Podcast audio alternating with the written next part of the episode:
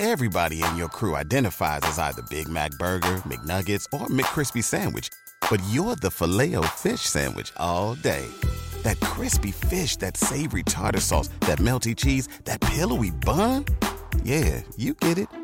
Every time. And if you love the Filet-O-Fish, right now you can catch two of the classics you love for just $6. Limited time only. Price and participation may vary. Cannot be combined with any other offer. Single item at regular price. Ba da ba ba ba. So I need to ask you a question. And unfortunately, I know that it's not always polite to kind of like compare people in society, but I need to do it for this. That's tantalizing. Yes. I need you to help me decide whose opening Meet book has a more traumatic boat ride Kirsten Larson, 1854, or Caroline Abbott, 1812. Oof. That's a tough one. And I hate to kind of like engage this comparison. Like, you know, I feel like if Kirsten was here, she'd want to be removed from this narrative, a mm. la Taylor Swift, her doppelganger in some ways. But I mean, it's like the Marta of it all. Like, don't you think it's Kirsten? I think it's Kirsten, but I think by the end of this episode, if you're not familiar with Caroline, we will have made a very compelling case. Or I should say, you will be impressed.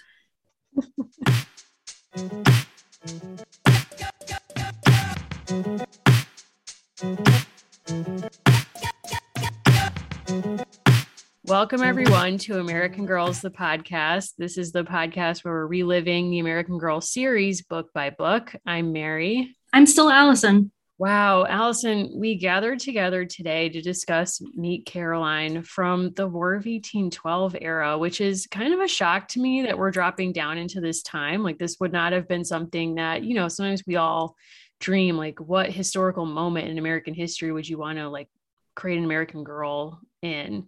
I don't know that anyone's ever responded to our poll with War of 1812 lights me up inside. But again, I'm prepared to be wrong about that. So, as I was reading this book, and we are going to give you, I think, a little bit more background than usual because Caroline might be a new person to a lot more of you than some of the other folks that we've covered. When Mattel was getting ready for the year 2012, you know, they were thinking, we understand that there are a lot of children out there whose parents are deployed. We understand that you know we're in the middle of a movement to you know end or at least change wall street. And they're like we're not going to touch the louisiana purchase. We're not going to touch a lot of different things. Napoleonic wars is too big. A ship battle in the war of 1812 is just right just right. It's just I'm right. kind of shocked in light of that context that they didn't go for a Titanic story in light Yeah. of how popular Samantha is. And also, like, if you wanted to see rich people be taken low, literally, like the Titanic would do that for you and, you know, majority non rich people. So maybe that was, you know, tough. I mean, I'm still not over the Titanic, but this is certainly feels like a left field choice. It is, but what's interesting is it's pretty well known in, I would say, like the reenacting communities or historian communities that the place that we now call Canada made a much bigger deal out of the War of 1812 for a variety of reasons that we'll get into. But for some reason in Middleton, Wisconsin, there was a group of folks who sat around a table and they said, no more. Mattel is taking this on. I also think genuinely, I think we have lived through different commemorative moments. I think people who came of age with the kind of big bicentennial of 1976 really tried to make 2012 happen. I believe that. And it's interesting, like talking to my parents about like the bicentennial and so on. Like my mom grew up in a town where everyone had to wear that garb for an entire week and live by certain colonial air quotes colonial rules. And so I feel like to her generation, like this makes a lot more sense. And also like we went to college and had a professor who was obsessed with the War of 1812 and particularly the Hartford Convention, which like may or may not be one of the greatest things Hartford is known for, question mark. And I just want to bring to this episode and to these books, like my intention coming into this, I was reflecting back, like, okay, who are the heroes in my life who have taught me about the War of 1812? And I came back to, you know, a local historian conference that you and I were a part of. And there was a woman organizer there who I won't name for her own protection, who pretty much acted out what she called the Battle of Stonington, including a grandmother having a cannonball like come through her bedroom wall and, you know, take her life. that changed me. That sat with me. I'm still with that. Here's the thing we are not historians of the war of 1812 and after what i'll say you know was kind of kind of a strangely timed tweet on my end sent a little bit out of nowhere i think we can get there. I think it's going to take at least six books if not the full nine that are part of the caroline universe to get there.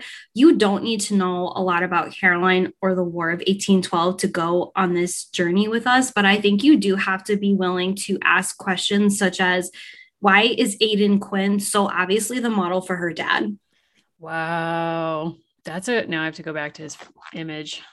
That's that's tantalizing. And where is Aidan Quinn today? Oh, that's interesting. Hmm. He's in this book. Yeah, he's living there. Also, Mama looks like what's her name? Stephanie from SVU. Stephanie March, I, I think I was reflecting on this again in preparation for this episode. I will say I do have five pages, five pages of single space notes. I felt Uh-oh. very keenly like I needed to come in this. So, like, part of the story that we are entering into is the shock, right, of this war that is waged between what they call the young United States and Great Britain. And I was like, I'm not gonna have a curveball or a cannonball thrown at me. Like, I don't want to feel the shock grandma. that Caroline feels. No, wow. should I should I do a summary? Are we there? I think we should just dive right in. Let's do it. Okay. Don't you love an extra hundred dollars in your pocket? Have a TurboTax expert file your taxes for you by March 31st to get $100 back instantly. Because no matter what moves you made last year, TurboTax makes them count. That means getting $100 back and 100% accurate taxes only from Intuit TurboTax. Must file by 331. Credit only applicable to federal filing fees with TurboTax full service. Offer can be modified or terminated at any time. Hey everyone, this is Mary here to talk to you again about a special offer from HelloFresh. With HelloFresh, you get fresh, pre measured ingredients and mouthwatering seasonal recipes delivered right to your door. Skip trips to the grocery store and count on HelloFresh to make home cooking easy, fun, and affordable. That's why it's America's number one meal kit. We all know that fall is busy, but HelloFresh recipes help you save time you'd otherwise spend meal planning, shopping, and chopping question mark so you can get back to what matters. And I'm really feeling that it's back to school season. I'm starting this week, in fact. And so having something like HelloFresh is such a huge help when both my wife and I are commuting back and forth. It's nice at the end of the day to both make something that's fresh and tasty, but also doesn't take a long time. Anna and I love to make different items from HelloFresh. I would never turn down a cinnamon bun. And this fall, they have a pumpkin cinnamon bun that I'm really going to get into. And it's really nice at the end of the day to just kind of transition away from work time by spending some time cooking with a partner or a friend or just by yourself, maybe listening to a podcast, wonder which one, and, you know, making something for yourself that tastes good. Go to HelloFresh.com slash AmericanGirls14 and use code AmericanGirls14 for up to 14 free meals, including free shipping. Again, that's HelloFresh.com slash AmericanGirls14 and use code AmericanGirls14 for up to 14 free meals, including free shipping. Meet Caroline is the first in the series by Kathleen Ernst. Caroline Abbott is doing what she loves most, sailing on Lake Ontario with Papa, when her world turns upside down. A British officer boards their sloop, announces that Britain and America are at war, and takes her father prisoner. As Papa is led away, Caroline promises him that she will stay strong and steady until he returns. There's a lot of ship metaphors, and like if you don't know like fancy words like sloop, it's okay. We're we're all on this course together. She tries hard to keep her promise by helping Mama run the family shipyard.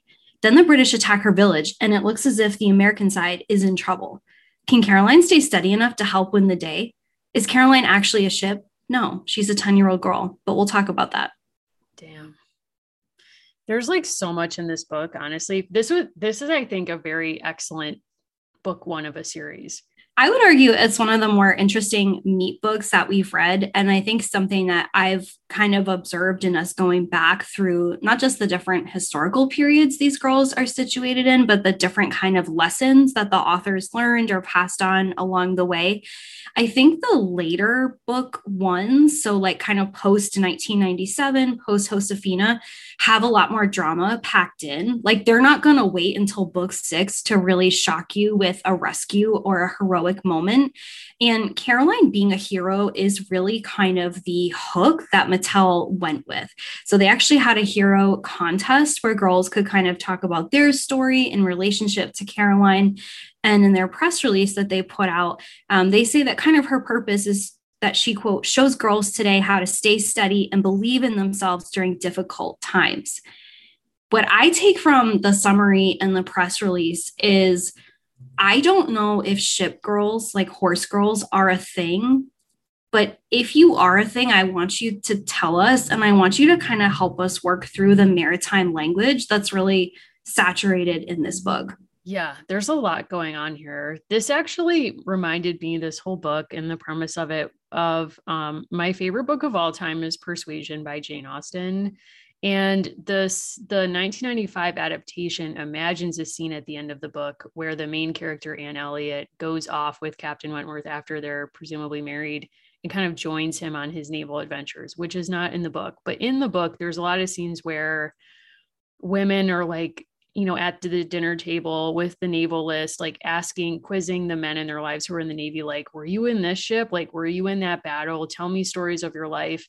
And there's one woman who actually has been traveling on a ship with her husband, the admiral, for seemingly their whole marriage. But like in this imagination, like ships become a place where you can have more freedom as a woman in this time than you can on land, or at least like that's what I take from it. So we almost get right away that Caroline is plucky. She's very much, I think, pulled from the same kind of Felicity playbook in certain ways. Like there's a lot of overlap I see with both Molly in terms of kind of like the war context and the different ways that she relates to um, who I'm going to call a hero, but Mrs. Shaw is called a neighbor who finds fault with Caroline. And I just think Shaw is kind of a strong woman, and we'll get into her, but she definitely has vibes of like she would force her to eat turnip, if you catch my meaning. Um, but we get like this really kind of interesting cast of characters and we kind of meet different folks. But again very much like felicity vibes we have seth who's like a local kind of interesting charismatic young man. He seems to have a job but he also seems to just kind of be like flirting with townsfolk.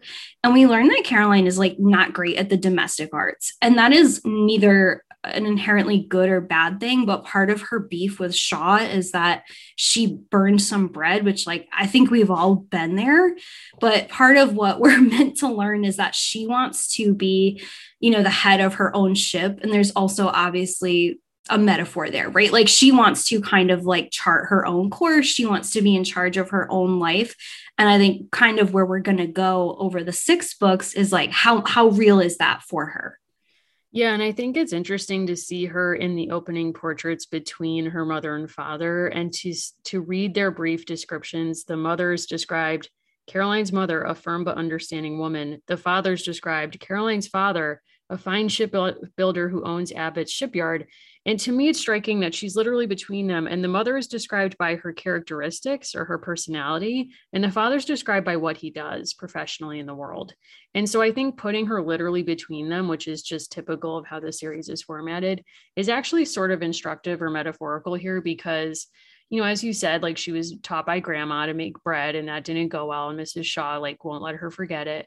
But I think like she wants to chart her own course and be on the water in some ways because, you know, maybe she's not like she doesn't fit the mold of what a refined lady is supposed to be, or she finds herself bumping up against those requirements. But you also, what I like about the book is it's not like she's super, has like superpowers at being a captain in training. Like when we first meet her on the boat, she's actually kind of like messing around and focusing on her toy and ends up falling and kind of almost getting hurt or like scraping a knee because they're the sail is shifting and she loses her balance and her dad scolds her for it. So it's not like I like that her characterization is very like she's not a superhero either.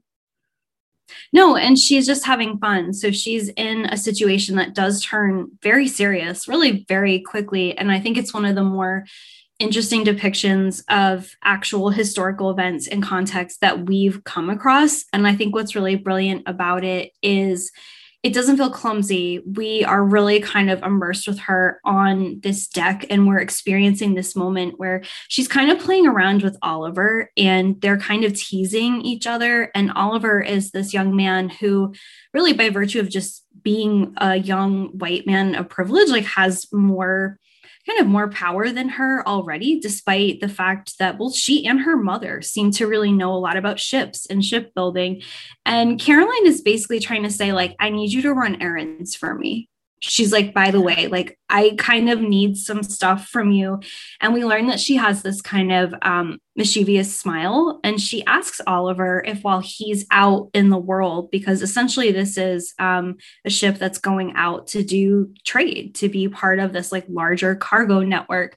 And so he says, uh, in response to one of her comments, I will happily carry mail and take passengers, but surely you cannot expect me to shop for embroidery silk.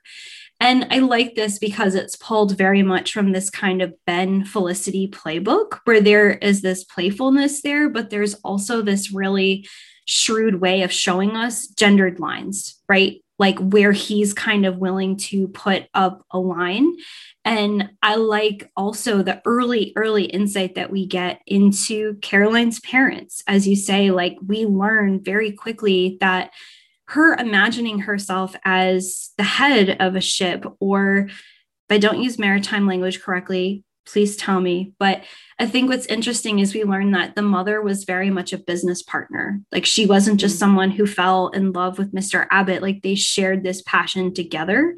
And that also explains why Caroline is kind of playing about on the ship and not home. Yeah, that she's actually was his bookkeeper and is returning to that as we'll see. Um, something I like too about that scene that you read before about Caroline with her brother is that um, after that scene, he starts giving orders because the winds are shifting and they have to control the sails. And her cousin slash friend, which I also think is an interesting description that we get Lydia as cousin slash friend, um, says he's trying to sound like your father. And one day, Caroline thought, I shall be the one giving those commands. And I love that we kind of get her interior life or her thoughts, and that she doesn't, as you would if you're talking to yourself in an interior monologue, there's no kind attempt to mediate what she's saying. She's totally confident and just saying, This is what I want. And I think that's really awesome. Yeah, we also get some insight into kind of the danger that they're in, and we don't know exactly what's going to happen uh, to Papa and to Oliver by the end of this chapter. But we do have her father kind of saying, like, "What are you thinking?" Right? And I, I think part of what is immersive and compelling about Caroline's book is you really feel like you're on the ship. You feel like you are having this experience of kind of feeling the wind in your hair and having fun, but how very quickly that changes for everyone, right? Like that there is actually always this very present danger of drowning or something happening to what's really the family's lifeblood.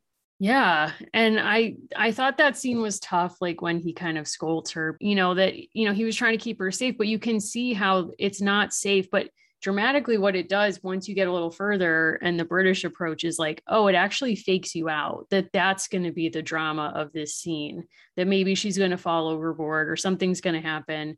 And that actually gets resolved pretty easily. Like even the father isn't that upset with her for long. And in fact, their moment of reunion is that he welcomes her to help steer um, the ship or the boat, I guess. I know it's a matter of size, what determines what word you use, I guess. I don't know. Again, I'm showing that my knowledge from maritime history is having read Persuasion many times, gone to Mystic Seaport, and seen many episodes of The Love Boat. And so I'm open to being corrected on, you know, those being my sources. But I love this scene, but it's kind of interesting too when she basically saying, like, I want you to build me a ship someday.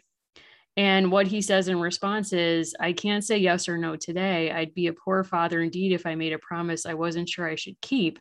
I didn't go into business with Oliver until he'd proved himself capable of it. And he's 10 years older than you. Do you understand? And that's sort of an interesting moment where it's kind of like, is that 2012 speaking? Yeah, I think so. But I also think it's very telling that in his actions, he's teaching her how to make a very specific kind of knot. And then they go into kind of like a storytelling moment. But when things have calmed with the weather, which they thought was going to change out of their favor, when the top thing is sort of resolved, he is actually teaching her skills. And I, I think part of what is really smart about this book, like thinking about all that we've read together, the war, as we'll kind of get into, is not really this like ideologically charged moment. I, I, know that there are ideologies at play, but this is ultimately an issue about imperial dominance, trade, and who controls certain routes. And I really like that we're taken into this kind of granular moment where he's treating her as he would treat a sailor and thinking about all the ways that ships are not like life on land, right? Like she has this sense that things could be different for her, and she has these different role models we learned that her grandmother had to live through the revolution, and she references that a few times. And we learn also about the neighbor. And I think what's really compelling is like life has changed a lot in Caroline's 10 or so years, but there's these kind of hints that life has already changed many times over, right? Like mm. she is really kind of one of those inheritors of the revolution. And her father kind of scoffs right? Like that you're a girl and and maybe not but then teaches her the skill. Yeah that's what i thought was interesting was like his knowledge seems to be based so much on experience and not like presumed gender difference where i kind of think if this was actually 1812 he would be like yeah you're you're a girl no way. Or like yeah you have great instincts and you know a lot because i've taught you and it's probably never going to happen so I do think that is a, a little bit of 2012 coming in where the door is open for her. And I'm not mad at it. Like I love that. Um, I love that about this book and this scene. I also the knot the knot tying was like triggering for me because I had to do that in school and I could never figure it out. No, I, I can't really say that that's a strength for me either. But I think also again, we're just having all these little moments in the first chapter or so where we truly don't see what's coming. And, and I really think that that's very smart because there were so many different ways in which like people were talking, let's say, like in the early 1860s, like this kind of fear of civil eruption, this fear of war. And not that any one person could say that they knew exactly what was coming, but by this point, people in the United States have been watching these different conflicts between world powers, and they've had this awareness that the British might impress people from their trips. But when her father and her brother are actually accosted by British people who come on the ship, it's a surprise.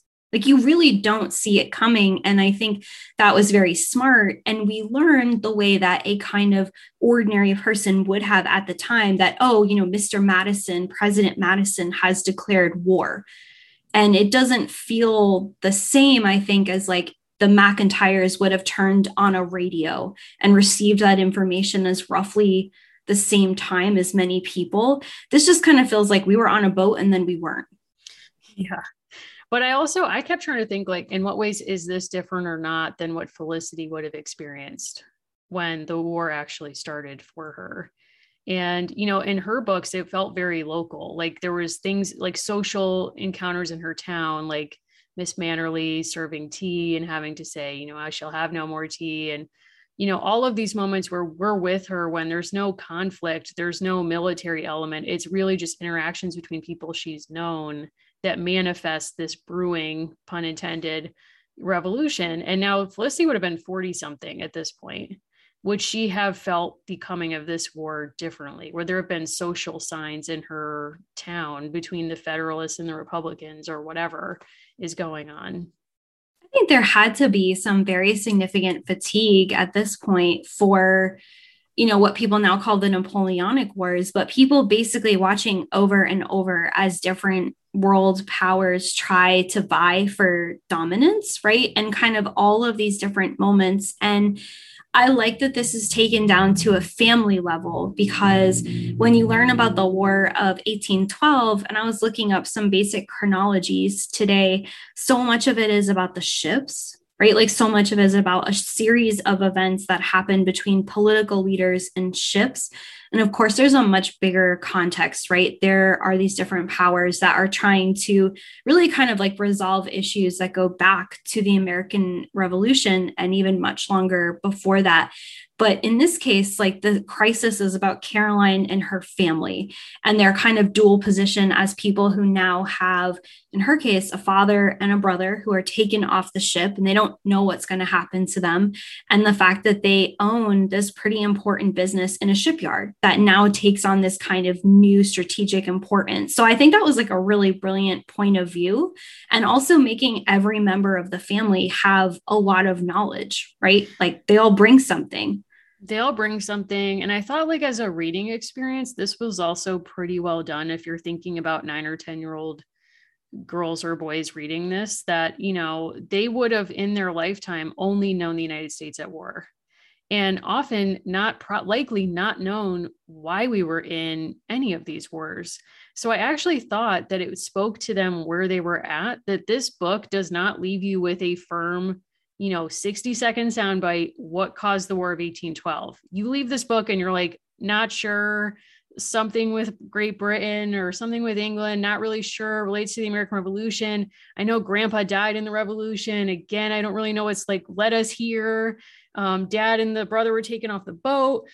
You know, I was trying to read it from that perspective. Like, could I just learn from this book what caused this war? And I can't. All I know is that it's already affected what I'm calling my family. So but you're in the so True. I'm in this with them. I'm with them. I love grandma. Listen, a man died, Allison. A man died in the revolution. We didn't get word at like where was grandpa killed? Did he die from disease? Like where did he where did we lose grandpa in the revolution? Page 33. One of the best lines of this book. 30 years ago, British soldiers killed my father.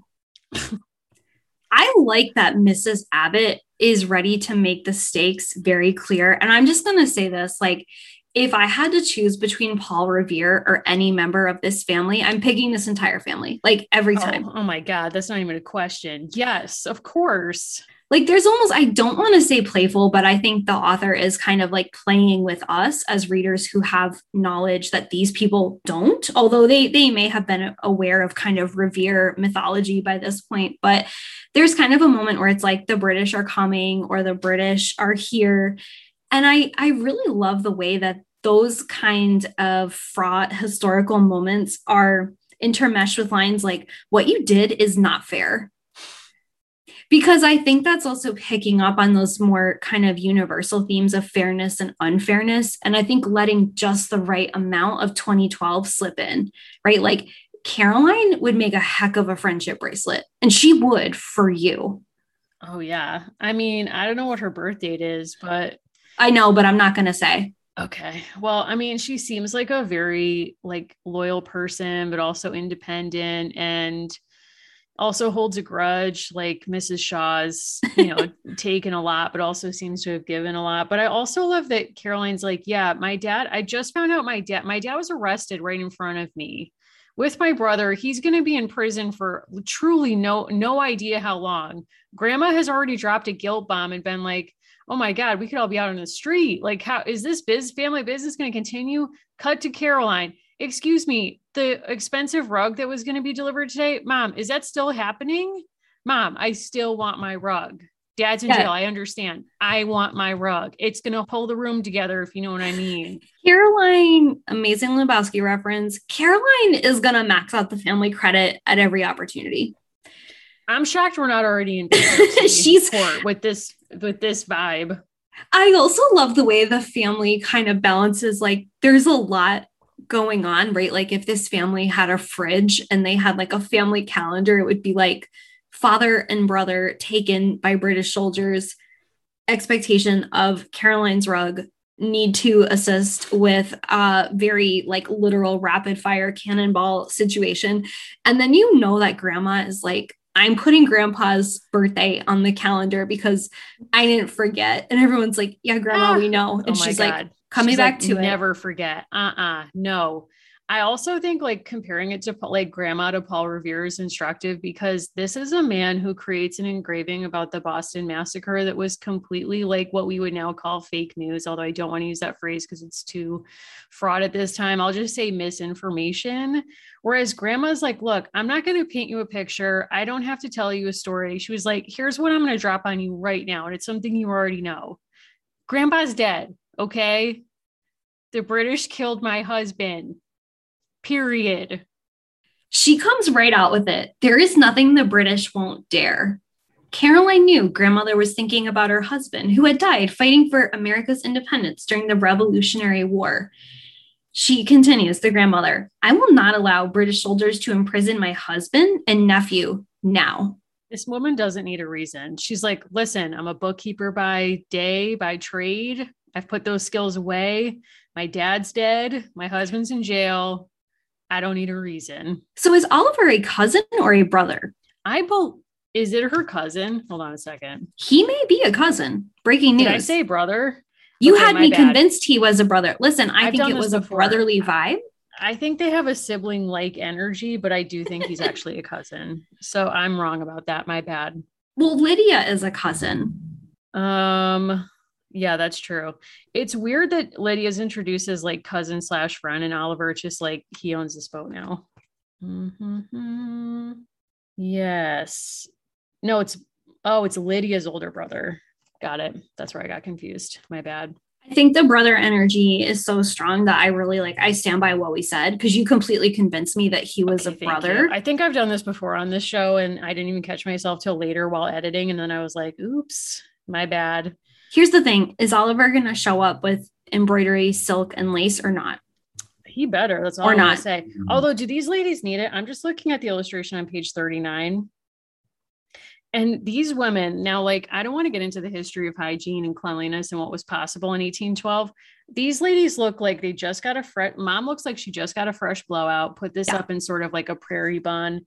The daughter, like Caroline, looks amazing. She looks like she's got some like curls happening grandma's wearing a bonnet because like that's her journey and like but she still looks great i don't know what i'm looking at but i don't think they this things would have been this like fresh and bright in 1812 what I find really striking is there is a move that feels very deliberate around the Be Forever era from Felicity looks like a cartoon.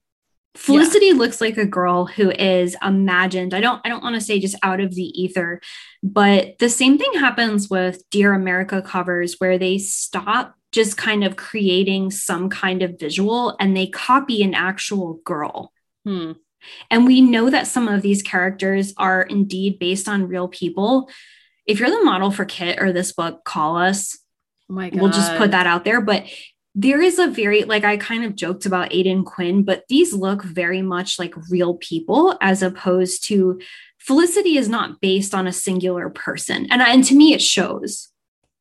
Yes, that's true. Whereas the mom in these books, like this is a real person. I agree. Like also Caroline and Grandma, like this illustration just really stunned me because the lighting in it is interesting and everyone looks like camera ready the mom looks like Stephanie March. Am I crazy? Like this is no. where oh. she went when she was under when she when she was kidnapped on SVU and was off the show for many years. This is she where was she was modeling. book, yeah we learn kind of i think there's like these interesting lines that are end up kind of like playing off of each other which is sort of like where the mom needs to be in this moment of crisis. And much like how there was a pretty contrived conversation about molly's mother needing to really kind of do a certain kind of war work we have these different lines where caroline is reminded quote a daughter's place is in the home page 41 and then there is later this comment your mama's place is at the shipyard, page 66. And I think those are so interesting because, like, the language is obviously meant to kind of ripple or, or, you know, play off of each other. And just how powerful it would have been for Caroline to hear, like, that her mother has this very specific role.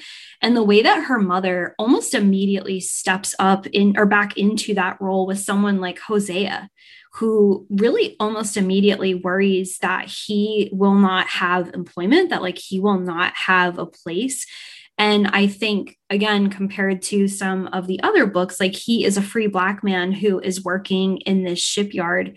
And I think, unlike other books where maybe race wasn't necessarily dealt with or it felt like characters were just sort of added we learn about hosea because of his skill like we learn about him in a very deliberate way that like he is the person who needs to be here for a certain set of skills but i did feel almost like there was a hint that there's a lot of stake here for him and it's different yeah, I think that's a really good point. And I almost kind of wonder if something that's like haunting all of these books is sort of like, what are the stakes of the American Revolution? Like what is the status of the American Revolution? What were the ramifications of it? Did it succeed? What is it? Do we like the way the world looks like now? Like, is it going to last? Did it work? You know, there was someone who gave a sermon at the Hartford Convention, like, not to bring this up yet again. Like, I hate that that's one of the things that we're known for in Connecticut. However, and one of the Federalist ministers who gave a sermon there said, Already we are a fallen nation. So he takes the War of 1812 like it's coming and the war as it's happening as like proof that it's over. He was basically like, Time of death, 1812, we're done. But as you're saying, like with Hosea's characterization and the mother and daughter appeared together, to me like that you could ring that and be like that's success like look how it's worked out for them that they have this mobility even if it's just in moments of crisis, like for the mother to go back to work, so to speak. Um, but as you're saying, it, it also increases the stakes for it to last, for them to maintain this revolution.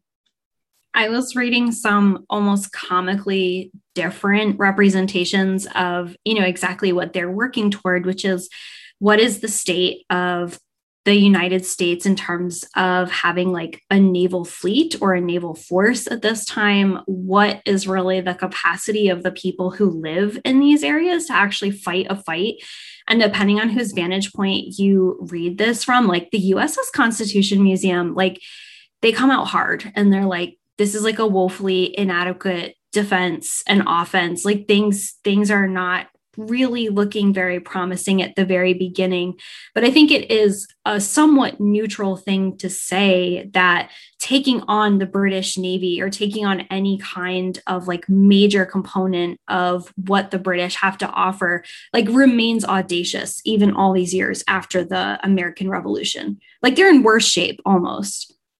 Yeah, I mean, this feels like uh, not brave. It just feels stupid at, at a certain point that they take this on and you know something that was a challenge in john adams presidency was that he took on the quasi war with france or he was trying to like avoid major wars what should i not be talking about the quasi war with france no, I just feel like I've never felt more like when I was making my AP US history flashcards, where I was like, XYZ affair, quasi war, embargo sure. acts, Napoleonic yeah. wars, old Ironsides. Like it's all kind of here. And I think like I think they had to make Caroline look like a missing sister of DJ Tanner to lure certain wow. people in because War of 1812 does not have the cachet that Canadians and other people want it to have. And if you're Canadian, like that's not hate, that's just a fact. Like, is the War of 1812 like fetch? Like, people just try to keep making it happen and it's not happening?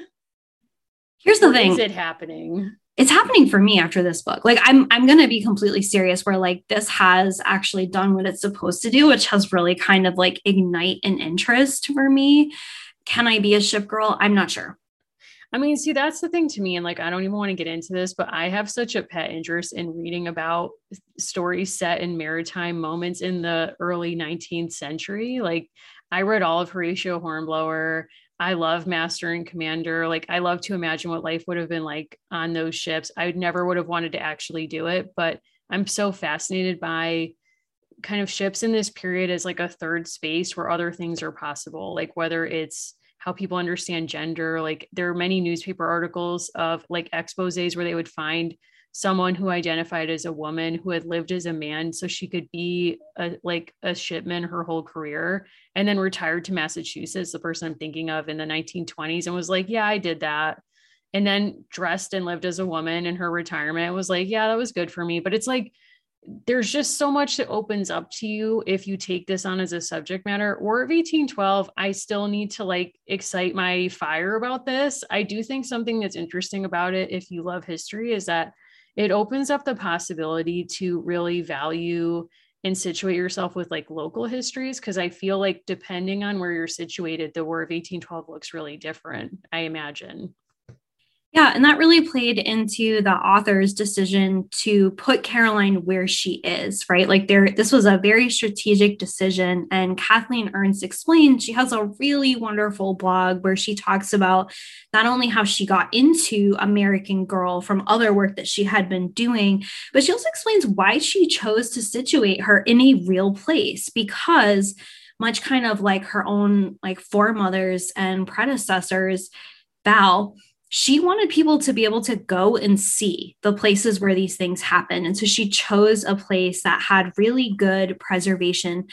Hmm. Do I think Caroline should have been on the USS Constitution? I do. No question. That's a bias. That's on me. I've told this story before. I don't care. I've touched one of like the original, original parts of Old Ironsides. That's what I like to call it. That's kind of like a pet name sure. that I have for the ship. Sure. You know, it's like not known to everybody, but it was actually really special because I got to go on a special tour with one of the people who is actually stationed there to work. That is part of his service to his country today that he does that. And it's caring for this ship and kind of telling this story. Now, by contrast, here's what they have to say about like the moment that we're dropped into. The war begins with a poorly coordinated, three pronged US invasion of Canada by badly trained and poorly led American forces. Fails on all three fronts. Listen, like, I feel like the worst day of my life hasn't been described that colorfully. I mean, fair. I mean, yeah, that's true. Like, is but, this war a spork where all three fingers break? It's like three pronged three failures. Well, before when you said something about neutral, I was like, is neutral the word that we we have to use for War of 1812? Or or like impasse or you know, stalemate? No, I mean, I think part of what you know, again, like taking that like zoom out, am I part of this historian community? Not yet. Will I ever be? I don't know. I don't know. Like, I mean, we'll see. But part of what's interesting is like we look at all these different ways that these imperial powers are coming into contact with each other in like these very violent ways. And I also think, unless you live in a certain kind of community, the maritime history of where you're from was probably never really given as much credence or as much weight as other kinds of histories. Like, I think that is also true of the Civil War when you tour a ship that was part of something to have to do with the Civil War, you kind of walk away with this different impression of what it was like. And then you turn on the television or you thumb through books about the Civil War and like you're right back on land. Yeah, that's definitely true.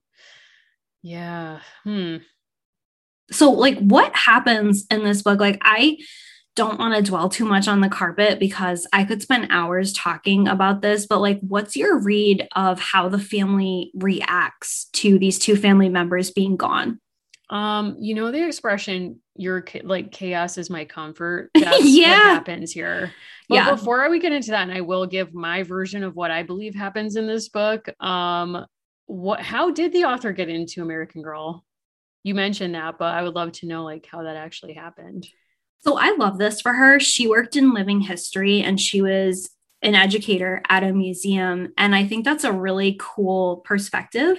And the way that she got into American Girl is she essentially was doing fact checking through her day job. They would call her up and call up different people where she was working in the Midwest and she would answer questions for them. Hmm. And she mentions this one anecdote on her website about a kerosene lamp and she's giving them kind of the real texture behind the stories. And I, I really have to say i think that comes through in her writing. You really do feel this sense of period and of place. And she ends up kind of pitching herself. Like, I want to say, like, she kind of has some Caroline energy on her own, which is that these opportunities start to come up where these same contacts who are asking for information then start to float that they are writing mystery series. And if you are a longtime reader of different American Girl books, Kathleen Ernst actually starts by writing a mystery that's very closely related to her place of work in the Midwest. And she's a published author of adults and all different kinds of books. But she ends up getting kind of the play to write Caroline because of that experience that she had with American Girl. Hmm. Wow, that's such a cool path to get involved with American Girl. That's neat. It's also like she directly cites kind of like the way that her work, she would meet young girls who were inspired by Kirsten to go to historic sites. So, like, is this whole thing with the ship just like an elaborate homage? I don't know. Like, I can't say. Like, I don't know if there's like Marta buried in here somewhere. I, I can't speculate that far. But I think it's really cool that an educator who saw the impact of this real like firsthand like i don't want to say is kathleen us and we're kathleen i you know what i mean like say the mirror has two faces. I don't know, but I think that's really awesome that she saw the impact of this series and like was an adult, right? But like a working person. And that really kind of turned her on to what American Girl could do. And then I also think it's like a very American Girl move to say, and I want to be part of this. Like I can play a role in turning a corner with this series as well. Yeah, that's so awesome. Like so inspirational. Like when do we get our phone call to write for American Girl? I'm not sure that we will. However, like if someone needs someone to be standing in front of a spinning frame, I'm there. Like, could we have an American girl in a position of bibliotherapy practitioner? I think yes. Oh my God. Wow. That would be so inspirational. Like, I'm ready. I'm I'm sitting by my phone. Like, you know, have we said too much at this point? I don't know, but I'm here. I think you could easily invent like a woman who like has like a sidekick and they're pushing around a library book cart. Oh my God. And then they like practice bibliotherapy without a license. And maybe some people are harmed, but we learn some lessons along the way. I think like, it's possible. Listen, Caroline sees a crisis, has brand new carpeting. And when she learns that that carpeting might be just, here's what I'm going to say about this also this is a story about government contractors failing. Yep. 100%. And if you think it's not, like I do feel like Kathleen Ernst like had the news on and like I do feel like she was a little bit inspired by Occupy Wall Street. I'm choosing that for her. Like I yes. won't be deterred from that narrative. I do feel like those anti-war protests inspired her and she said like I'm going to write a girl who imagines herself not in a militaristic way, but like captain of her own ship and who has to step up because the cannonballs are literally the wrong size. Like somewhere, like there was a news story about Lockheed Martin that ignited this for her. I believe that in my spirit. Like you, there's no possible way that you can walk away from this plotline and be like, Kathleen worked at some point worked in a procurement department. She's worked in a large bureaucracy, yeah, where supply and demand was like fraught and tense, and that somebody was constantly ordering the wrong toner for the copy machine. Like, and she was like, you know what, I'm filing this away. This is going to come back. And, you know, the concept of red tape was invented in the Civil War, but you wouldn't believe it if you read this book because it feels like it's fresh and it's of the War of 1812. The fact that they got cannonballs that were too small. So, like, here's what goes down. You know, grandma's just laid reminded all of us in a form of non Catholic guilt that her husband has died in the revolution. And therefore, like, the mom is like, my dad's dead, my husband's in jail, like, my nephew is with him I'm not taking no for an answer. So she takes over the business. And of course, we forgot this scene. There's a real, like, there's a an American naval officer based on a real person, which is interesting, who comes barging in her office and is like, yeah um can i talk to your husband and she was like oh my god you heard he's in like prison he was taken by the british what's your plan how are you going to save him and he was like ooh no didn't know that don't have a plan for that I am here because I know he owns a shipyard and like we are at war with Britain. Not sure if you know. we need a we need a gunboat or six like your thoughts on that do you and like also without any knowledge if anyone there has the expertise or knowledge to build a gunboat which to me is different than what we've seen described as being in construction there she's like no problem have your people call my people like where's your lawyer drop the contracts thank you and it's like she gets like deep girl boss in a way that where it's like maybe you should have asked a few more questions I, I don't know. She what, trusts Hosea. Like I think like, she Hosea, knows. Figure it out. She's like, I trust you. And even though she was like, um, Caroline, where does Dad keep the books? Thank you. Like I was just like, oh my god, I'm so nervous right now. What's going to happen? So on the one hand, she's like, hey, we're profiteering. Like always be selling. Yes, we can make you a gunboat. But then it's like two seconds later, Caroline's back at home with grandma, supposedly like helping around the house. She's like, oh my God, my rug was delivered. This is beautiful. And Mrs. Shaw is like throwing shade at her and she's like, whatever, I have my rug to keep me warm, like, don't care. And then we hear a gun, we hear a cannon shot calling the militia because the British are coming. And then, like, we have ringing in our ears Mrs. Shaw's words that her husband's in the militia and he doesn't know what they're going to do because they were given cannonball that were too small for the cannon. And basically, somehow it falls to grandma and Caroline. Of this entire town of people, we are down to Caroline and Grandma to figure out how to wrap the cannonball so that they will fit in the cannon and fire effectively. And long story short, people are throwing all kinds of stuff at these cannonballs. And Caroline, in a true moment of self sacrifice, is like, I will dedicate my rug to the War of 1812 effort. Thank you. I'm just going to say this. Dolly Madison made sure that people rushed back into like a pretty bad War of 1812 situation to like save the art. Caroline is willing to sacrifice her favorite thing for the war. Yeah. I know that's hard to hear, but I think it's an important contrast. It's an important contrast, but I want to put this to you. I think this is actually an origin story from which Dolly drew because Dolly entrusted others to save that portrait in 1814. We're in 1812. So, I mean, you're telling me this wasn't picked up in a, a colonial newspaper, which was then circulated because they all stole each other's content, makes its way to DC. Dolly reads it and is like, hmm, wow, that girl is able to donate her favorite possession on planet Earth, so far as I know. Okay, I'm going to file that away. We also have a really cool moment here where I like how three dimensional the characters are for me, like in my mind, because I knew right away I was going to like Mrs. Shaw. Like, there's a busybody neighbor in every book, and I'm like, you're it for me there's this really cool moment where Caroline describes what's happening as being like a dance where everyone seems to know the steps. And, and hmm. really, she's having, in some ways, like a response to trauma where things seem normal and they're probably slowed down, but people seem to know what to do. Mrs. Shaw, out of nowhere, drive them off boys like she is out there as a hype woman like she's the elderly she's neighbor and she's out it. there and i really love though the way that this is a kind of interesting intergenerational knowledge transfer because we have those in all of the books where it's like grandmas get it done. Like grandmas are always present at Don't the care. right time. And then we have this really tender moment. Mrs. Shaw held Caroline's hand all the way home. Caroline didn't mind a bit. So we have this interesting perspective on her of like, she is kind of tough, right? Like, she thinks women should be a certain thing, but we also see this important tenderness in her and we value her right? Like we get this full perspective that she does really have good intentions for this girl.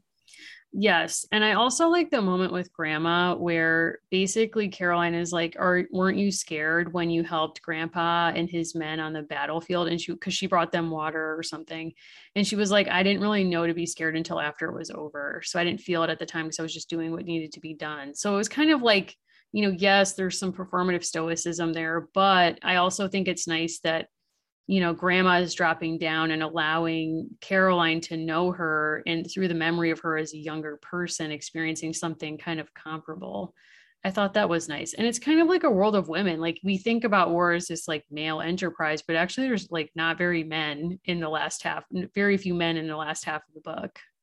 No, and to your point, when the gentleman who is based on a real person comes to the door, he's like, what do you think? Like, do like he's acting as if there's like a war menu and he's come to Mrs. Abbott to select like the right kinds of ships and someone ordered the wrong cannonballs. I I did think it was interesting that in the peek into the past, we stay very tightly focused on the War of 1812. And I think in future episodes, we can kind of, you know, like Caroline, spin out a little bit more like other interesting things of the early 19th century. But I think to ensure that the brand could keep growing, they're like, no, we're literally doing 1812.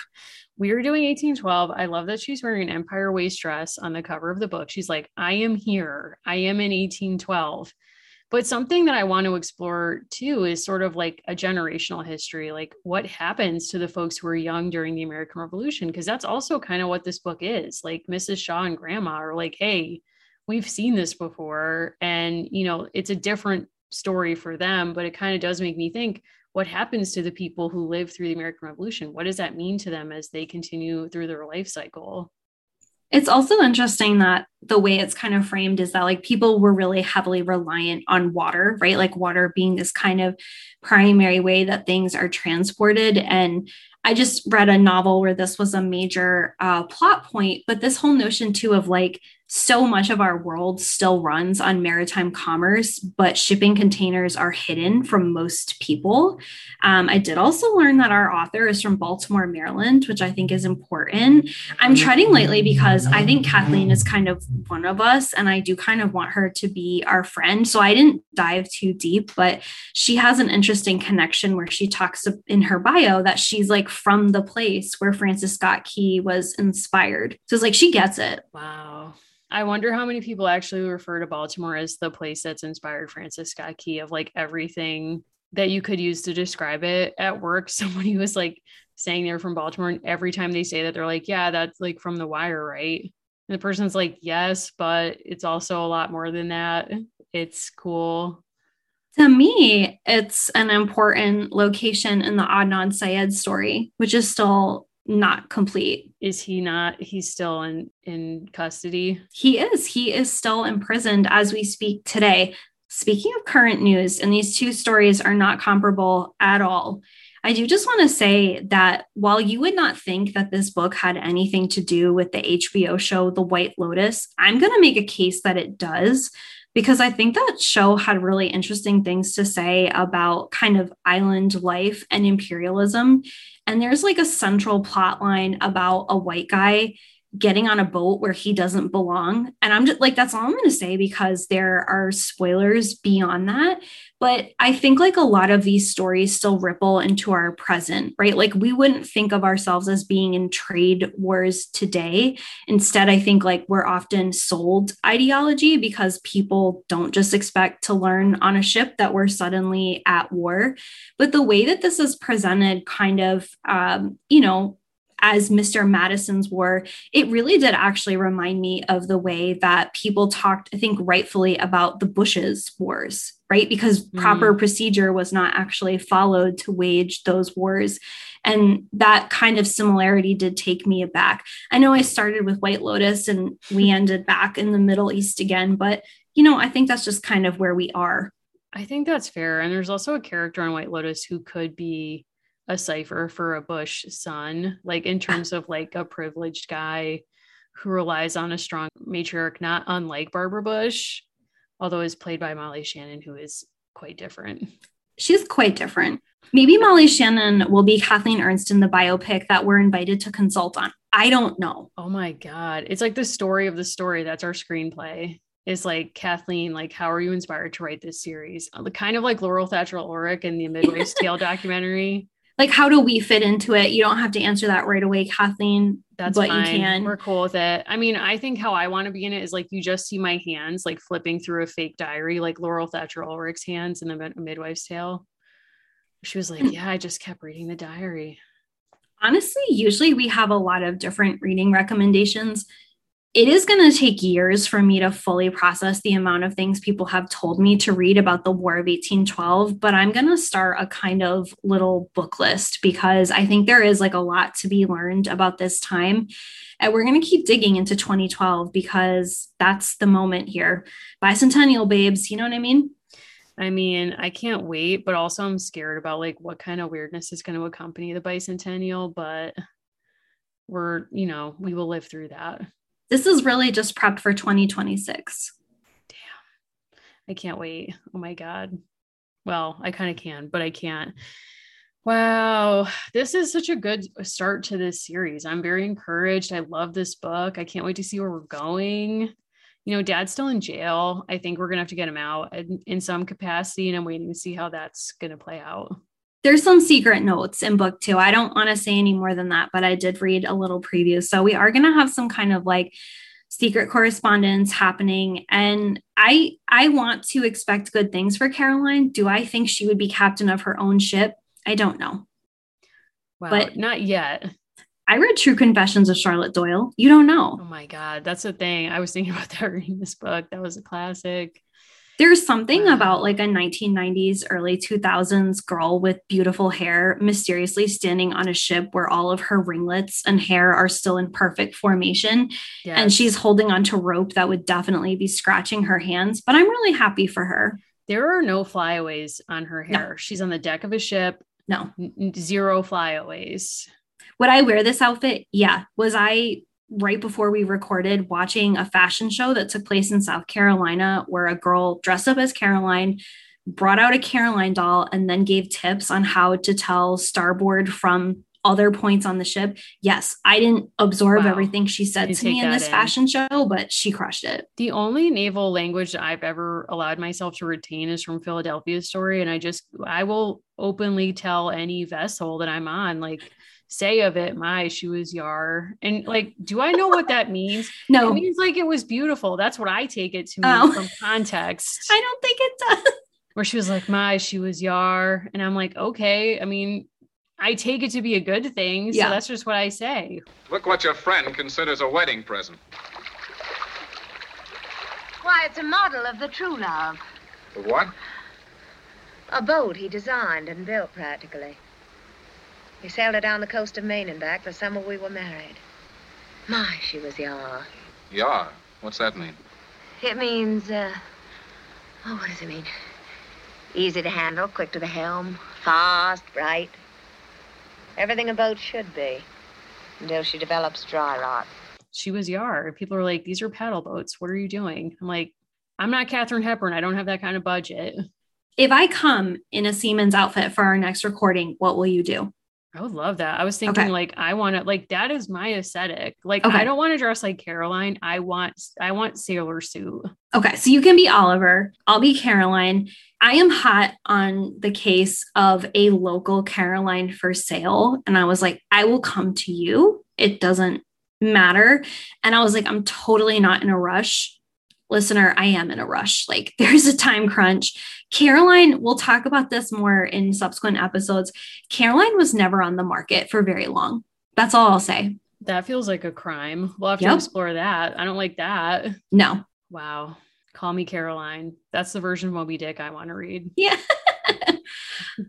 So, you know, a bit of a U turn, but if you are interested in kind of other things of this moment, including Lisa Frank, we hope that you will join us on our Patreon, where we will be kind of, I would say, like charting courses all over the place for the rest of the fall, but starting with the kind of obsession that we had with Lisa Frank and other kind of colorful things. I think Lisa Frank could imagine a girl or, like, frankly, a panda commanding their own naval warship. So, if that kind of spirit speaks to you, like, there is a place for you, and it's on our Patreon. It is such a hopping spot. And the Discord community there is so fun. Like, we have channels about all kinds of stuff, all kinds of topics. Like, um, TV, music, um, parenting, people who work in educational spaces. We have meetup groups for all over the country where people can find IRL friends and have hangouts with other listeners that are safe and in public places. We hope we have not been invited to a hangout yet, but we're hoping that's coming. Um, and maybe we'll go on tour someday. Who knows? But um yeah it's a really exciting place so please check it out. And there's also a channel where you can make your own suggestions for future patreon episodes and we do look at that all the time Yes. So if you're interested in joining that community, you can also look for us on social media. We're All Girls Pod on Twitter, where we're breaking into the War of 1812 Twitterverse. We're also on Instagram with American Girls Podcast. And we want to really especially thank a woman named Rebecca, who has been interning with us all summer. We'll be sure to drop her handle if you want to follow and support her work. She does really fascinating and funny commentary on feminism and women's history at She Wears the Pants, and she has done amazing work for the podcast this year. Some might say life changing. And honestly, we had no idea that so many people wanted to intern with the show. We did get some other offers, and we are thinking about kind of like a more formal process or program for that. So if that interests you, stay tuned and we'll release some info about that at some point. So, Allison, if people want to get in touch with you, if they have other Caroline leads for you, where might they find you? Yeah, so I'm at Master and Commander 1812 on Twitter. No, I'm Al- Allison Horrocks on Twitter and Instagram. And Mary, where should people find you? You know, if you want to talk about the Master and Commander soundtrack with me, I will do that all day at Mimi Mahoney on Instagram or at Mary Mahoney123 on Twitter. All right, everyone. Thank you. And we'll see you on our next episode. Go, go, go,